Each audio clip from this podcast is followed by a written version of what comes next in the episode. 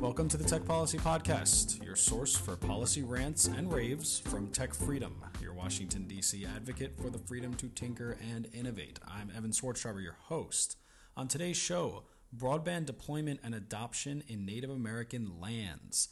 Joining me in our DC studio to discuss this is Jim Dunstan, the founder of the Mobius Legal Group. Jim, thank you for joining me. Thank you, Evan, for having me. And also joining me is social assassin and president of Tech Freedom, Berin Szoka. Berin, thank you for joining me. I, I would laugh, but I'm not sure what that means. well, let's get right into it. So, Jim, uh, before we delve into the issue, how did you get involved in issues of broadband deployment and uh, on tribal lands? So, Evan, I've spent almost all of my 30 plus year career sort of on the cutting edge of technologies, and both in, in telecommunications and computer game and outer space law. I had the opportunity about seven or eight years ago um, to help the National Congress of American Indians write the comments uh, for the National Broadband Plan that the FCC adopted in 2010. Uh, I then uh, had the opportunity to do some work for the Navajo Nation, and I've represented now a, number of other tribes um, over the years. And so it's really, really interesting for, for someone sort of mid-career to suddenly look in the rearview mirror and having seen all this great technology, realize in the rearview mirror that there are third world countries you know, within our own borders here in the United States. It r- reminds me of that great William Gibson line where he said, "The future is already here. It's just not very evenly distributed yet." Yes, absolutely. Well, let's get exactly to that issue. According to the latest FCC data, 41% of residents on tribal lands lack access to a broadband connection, so the adoption number could be even lower than that. And uh, that's compared to 10% in the United States as a whole. So, Jim, why is there such a disconnect, pardon the pun? So I wish there was an easy answer to that, but it's it's it's complicated and it's sort of you know multiplicative in terms of of why that hasn't happened. I mean, first you have to understand that telecommunications in this country was rolled out by private companies to those who would pay for it. I mean, it's not like um, you know, electricity or water or other municipal services that are generally provided by the government. It's all Right. done by private company. And so they have traditionally rolled out service to only those people who are willing to and able to pay for. Uh, and so you've got two huge factors in Indian country. First is the very, very low uh, population densities on most reservations. Uh, secondly is the very, very low incomes um, of most Native Americans living on reservations. And then third, if you look geographically where most of the reservations are, they're in horribly difficult places to build. Really rugged terrain. Um, if you look at the Navajo Nation, for example, it's the size of West Virginia, and yet you have mountain peaks and valleys, places where it's really expensive to string wires. So yeah, you've got the the problem of a lack of demand. Is that, as you said, people who are not necessarily willing or able to pay for it, coupled with just a really really difficult terrain and the costs are really really high. Um, what what is being done now to address this problem? Well, historically, the FCC has had uh, what's known as the Universal Service Fund, and and that is you know that really substantial amount on your telephone bill that you see in the bottom line that that where the I think that's FCC eighteen percent. Eighteen percent, yeah, yeah. The, the, the factor is now at eighteen percent, um, and so the FCC charges everybody in the country uh, a fee, and that goes into this giant pool, which is uh, estimated to be nine point four billion dollars this year, and then it's allocated back out under four different programs. Uh, under the Universal Service Fund, it's, there's the high cost program, and that goes directly to uh, carriers to sort of subsidize their, their building out. Um, the second one is the Lifeline program, and that's a subsidy to individual users. And I want to get back to that a little bit later. Uh, the third is the E-rate program, or the schools and library program, which subsidizes um, connections to schools and libraries. And final is the rural health care, which is really it, it's a pretty small. It's only a couple, you know, small, couple hundred million, but you know, compared to 9.4 billion, that's a that's a you know, small drop in the water. So th- those are the main programs um, that the FCC uses to try to incentivize carriers to, to, to deploy further and further into rural America. So, as you say, Americans are paying 18% fees on their phone bills. I mean, the, their phone bills have been high, you know, for that reason in part. And um, the idea behind that is that it's going to work, is that that money is going to go to connecting the unconnected. So, why hasn't it worked? Well, by and large, it has worked. I mean, we now have telephone penetration in this country at about 98%. The problem is in Indian country, it's still down below 75%. Um, and that's because that last sort of 1% of the population is really expensive to serve. Right. Um, I mean, just for example, if, if you're a carrier in the city, your cost to string that next wire to the next apartment um, next door is in the hundreds of dollars, maybe, maybe you know, tens of dollars. Um, but when you're talking about now the distance between two people on a reservation being five or six or seven miles, stringing that wire out that extra seven miles is incredibly expensive. And so it's just difficult to do.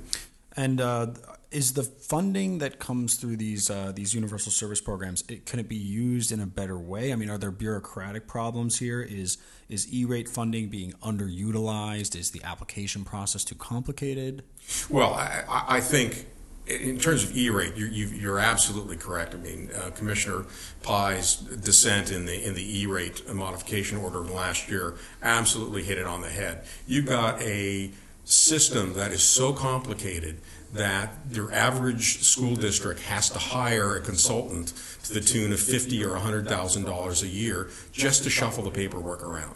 And if you're talking about a, you know, a Native American tribe, and that's money that can't come from the, the funds, the E-rate funds themselves. It's got to be it's got to be paid for separately. And so uh, utilization on the E-rate program in Indian country is really low. But more importantly, the FCC hasn't even bothered to keep statistics on it. So we don't know. I mean, I know from my clients and and, and from those that I've talked to that very few, relatively few um, school districts and libraries in Indian country participate in the E-rate program Whereas if you look at a place like Chicago or New York, I mean, literally hundreds of millions of dollars are going to those places. So, so Jim, what, what do you think is, is driving that? Uh, Commissioner Pai complains, and he, he was on the podcast last week, about the FCC really not focusing on rural America, including Indian country. What do you think's behind that? If you want to know my real cynical, my real cynical reason for it, the Universal Service Fund and, and the statute says that the FCC will assist in deploying telephone and broadband to all Americans. And yet this administration has changed that to say that they will deploy telephones and broadband to 99% of the population. So there's 1% of the population that has basically been cut out. And that 1% of the population are the most rural people in the United States. I, and many of those, I, I think, are, are in Indian country. And, and they're doing that because that, that frees up funding that then can be used to provide significantly faster service in areas that uh, previously wouldn't have gotten as much money, like in cities. Yes, or to be even more cynical, they're playing to their political base, which is which is urban uh, and not rural. And the FCC is supposed to be an independent agency, but we've talked in the past about how politics have increasingly played a pivotal role in these proceedings and as you say, a lot of the people who support the FCC, more regulations, they tend to be located in urban areas which are better connected and have higher speeds, but rural America kind of gets forgotten. And one of the issues is that the FCC doesn't see wireless as a viable substitute for wireline broadband, even in areas like Native American tribal lands where the terrain makes wireline just unworkable. Is that part of the problem too? Yes, absolutely. I mean, it, it certainly is cheaper to deliver wireless because you only have to put towers up. Uh, you still have to put a lot of towers in a place like the Navajo Nation, you know, the size of West Virginia. Right. It certainly is more cost effective. But then you then you have the FCC almost constantly redefining what broadband is, going from three megabits down, one up, you know, to 10, and now up to 25. And the problem there is, um, in order to participate in some of these programs, a carrier has has to guarantee that they're going to deliver that 25 megabit down, download and they, it just can't be done in Indian country. Well, well, just just to be clear though, Jim, that, that 25 megabit threshold, that's the definition for the FCC's broadband report under Section 706. They they've they've used that to say that, that broadband isn't being deployed adequately, even though there's lots of good news about broadband. But they've insisted that they're still going to, to define broadband as 10 megabits per second for universal service funding. So what, what's the problem?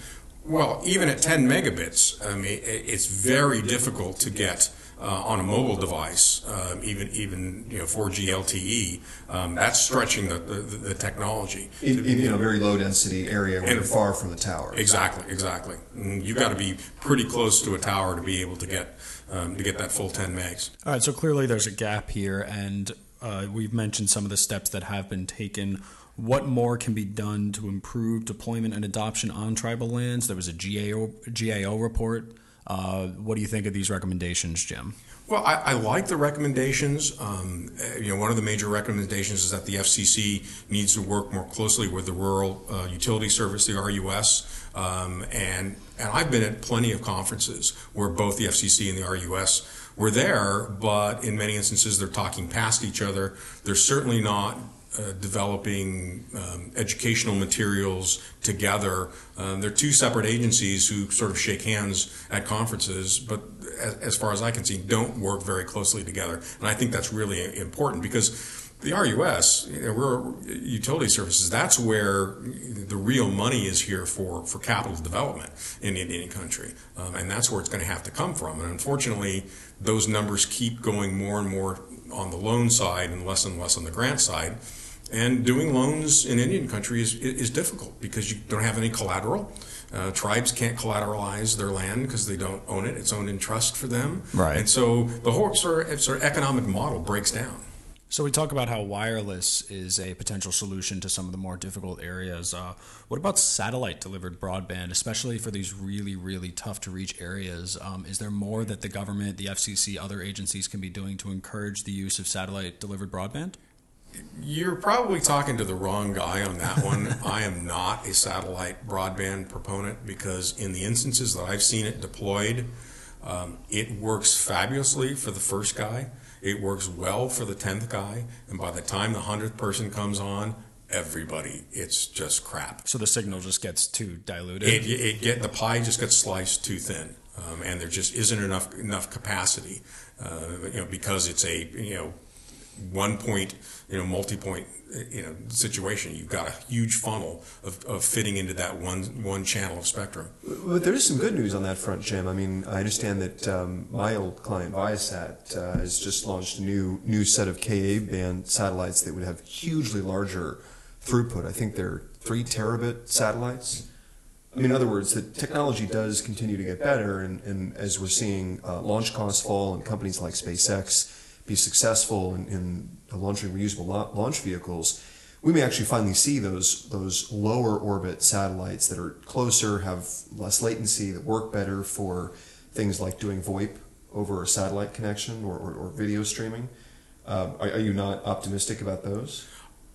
I'm optimistic but cautious because it's not only the technology problem; it's a it's a marketing problem and it's a business problem because oftentimes. Um, you always hear the sort of up to speeds. Um, satellite carriers in the past have been notorious for essentially selling that same bandwidth two or three or four times over. And when you you layer on all those different contracts over that same satellite circuit, that's when you start getting getting congestion and just slowing down. So there's got to be a, ch- sort of a change in, in, in business practices, I think, from the satellite operators. Well, uh, there's some other good news. We, we talked about this recently on the show. The uh, House Energy and Commerce Committee is pushing forward a bipartisan bill that would try to make it easier to use federal land for broadband deployment. Uh, for example, today, a lot of companies that have tried to deploy uh, fiber, whether that's for backhaul, for wireless towers, or for wireless broadband, or, or for doing wire line service, have run into problems just getting access, getting stuck in environmental impact statements and, and historical impact statements. And especially if you're talking about Indian land, you know, you may have other issues about uh, potentially crossing uh, tribal graveyards and so on. Uh, and, and this bill is intended to make that easier. So are people talking about that in Indian country? Absolutely. One thing that tribes do recognize is, is the rights of way uh, problems for most reservations, especially the larger reservations, are humongous. They're they're horrible. They know that they've got a problem, and both this bill as well as the recently passed bill um, allowing um, tribes to not have to go. Uh, do, allow them to do leases without having to be approved by BIA is a huge step forward. But things work slowly sometimes on reservation. I know in, in, in several instances, um, even though a tribe may have authority um, to do leasing and do rights of way without uh, uh, getting the BIA involved, they're slow to come around to doing that just because they've done it a certain way for so many generations. Um, you know, change is, is, difficult. And yet, on the other side, there are those within tribes who, who recognize that that's the one thing that they could do to, to make it so much easier for tribes, for carriers to come on. Uh, so, Jim, how, how, does this work? I mean, states have their own uh, telecom regulators. Do tribes?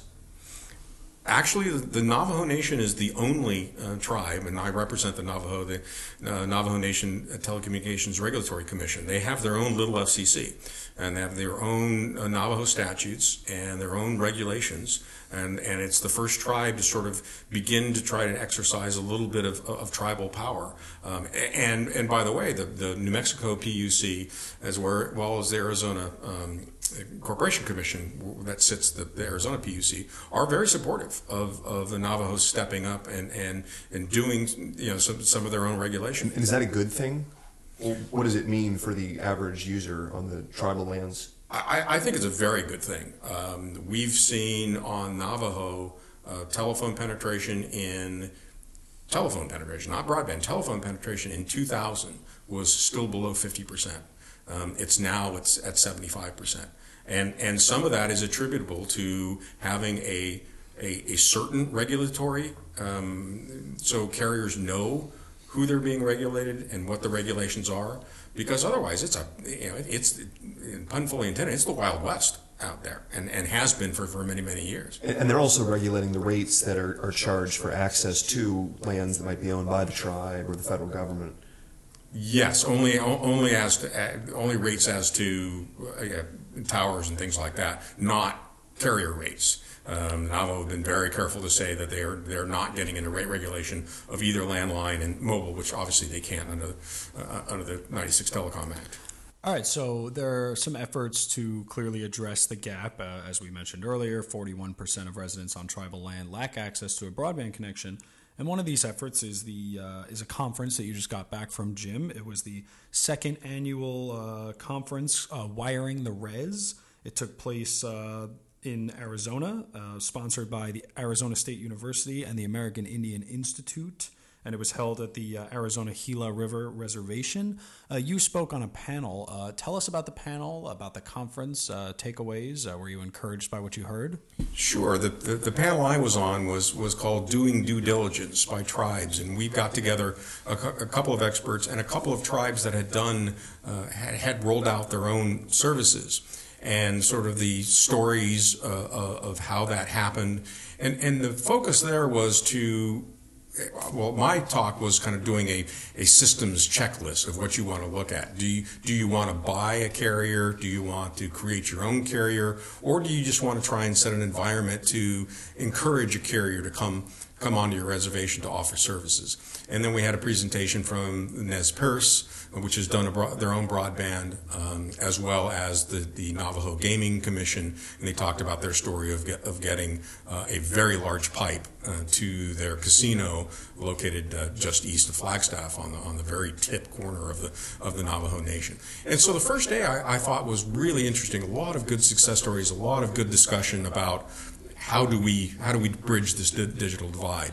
Um, the second day was uh, the e-commerce side of it and, and what tribes can do about it. And I was actually very excited uh, about that because I'm a you know I'm an internet geek. Uh, you know, I've been with the internet since it since it got first rolled out, and, and I've always said I, am very encouraged about what you could do uh, for tribes. The, the ability for native artisans to get their you know their artworks, their their kachinas, their rugs, their jewelry directly onto the internet um, because they make so little percentage uh, from from all of their artisan works because of all the middlemen involved. Well, as it turned out, the first half of the day was talking about tribes doing payday loans, you know, 700% consumer loans, um, and why that is legal and should remain legal. And the second half was internet gambling. Uh, and, and I heard the term used, uh, this was all about lawyer created economic development. And basically, a bunch of smart lawyers figuring out how to find loopholes in federal laws that wouldn't apply to tribes. And, and, and I sat there sort of scratching my head saying, I'm working this hard to bring broadband uh, uh, into Indian country so that it can be used for payday loans and, and, and online gambling? Well, Jim, uh, it's my money and I need it now. it is. but what you're going to have to pay back is your money plus a whole bunch more. so, uh, or what approach would you rather they take? So, if if their idea is that the the purpose of deploying broadband is to have payday loans and internet gambling, I mean, what's wrong with that approach? What would you prefer? Well, I don't think the problem with that is is one the tribes aren't actually funding these payday loan companies. They're being funded by white men bringing money onto the reservation and basically laundering it through the, the tribe. The tribe may own the, the lending company, but most of the money doesn't stick to the tribe. They get a small percentage of that. Same thing with with gambling. Um, the casinos they've done better on in terms of having more of it stick, and at least there's some infrastructure there. Um, you know, requiring people to build buildings and provide jobs. But these types of online services are, are essentially, other than the servers being housed on, on the reservations, don't really build any economic development in, in, in Indian country. So I would you know, encourage tribes to try and find other eh, online businesses that in fact do provide jobs and, and, and, and do allow for sovereignty and do allow for, for them to develop their own eh, you know, citizens. Yeah, and, and I, ideally, look, I mean, Jim's from Arizona, I'm from New Mexico. We're, we are two white guys, but we did grow up uh, either very near Indian country or, or worked with it. And, and I think the point here is that the internet has the potential to to empower everybody on, on reservations, right, in a way that allows them to, if they want to, to continue to live in Indian country and yet participate in the modern economy. So it, the point is not just, oh, they could create cute wares, but they could do whatever they want in just the way that everybody else can. It's the same thing that is true for a stay at home mom in, in suburban America, in the Midwest, is true for someone in Indian country. They could create a business and, and do what they want to do in a place that they love. And, and so the goal here, from my perspective, would be let, let a thousand flowers bloom. Do what you can to promote broadband uh, deployment and adoption. And, and that means number one, making sure that it's easier to deploy, not, not just through subsidies, but, but, but dealing with the, the very serious problems that we, we alluded to in the last show about, about deployment across federal lands. And then two, deal with adoption. I mean, we've, we've touched on this a few times, but the data are very clear that in most cases, price is not the primary obstacle to adoption. It's a lack of perceived relevance. So it's not enough just to get people the, the service or even to subsidize them having it. You've got to have some kind of uh, educational support for that, and that means making sure in the schools and in, in outreach that, that parents know why it's relevant and that, that they, as their kids grow up, are encouraged to get online, right? That, that's probably the only way you're going to bring the non-adopters in Indian country, just as in cities and in rural America everywhere, uh, into the internet economy. Well, there are efforts in Congress to make broadband deployment easier across the country, and we'll certainly be tracking those and discussing them on the podcast. But that's it for today's show. My guests have been Jim Dunstan, the founder of the Mobius Legal Group. Jim, thank you for joining me. Thank you, Evan. And of course, uh, our dear leader at Tech Freedom, Berin Szoka, who also joined. Berin, thank you for joining us. Thanks. Follow us on Twitter at TechFreedom or on Facebook.com slash Tech Freedom. Find this podcast in the iTunes Store or on your favorite podcast app. And if you like what you hear, please leave us a review. It will really help us out. Thank you for listening. The Tech Policy Podcast is produced and distributed by Tech Freedom, a nonpartisan nonprofit think tank in Washington, D.C. To learn more about our work, make a tax deductible donation, or find other episodes, find us online at techfreedom.org.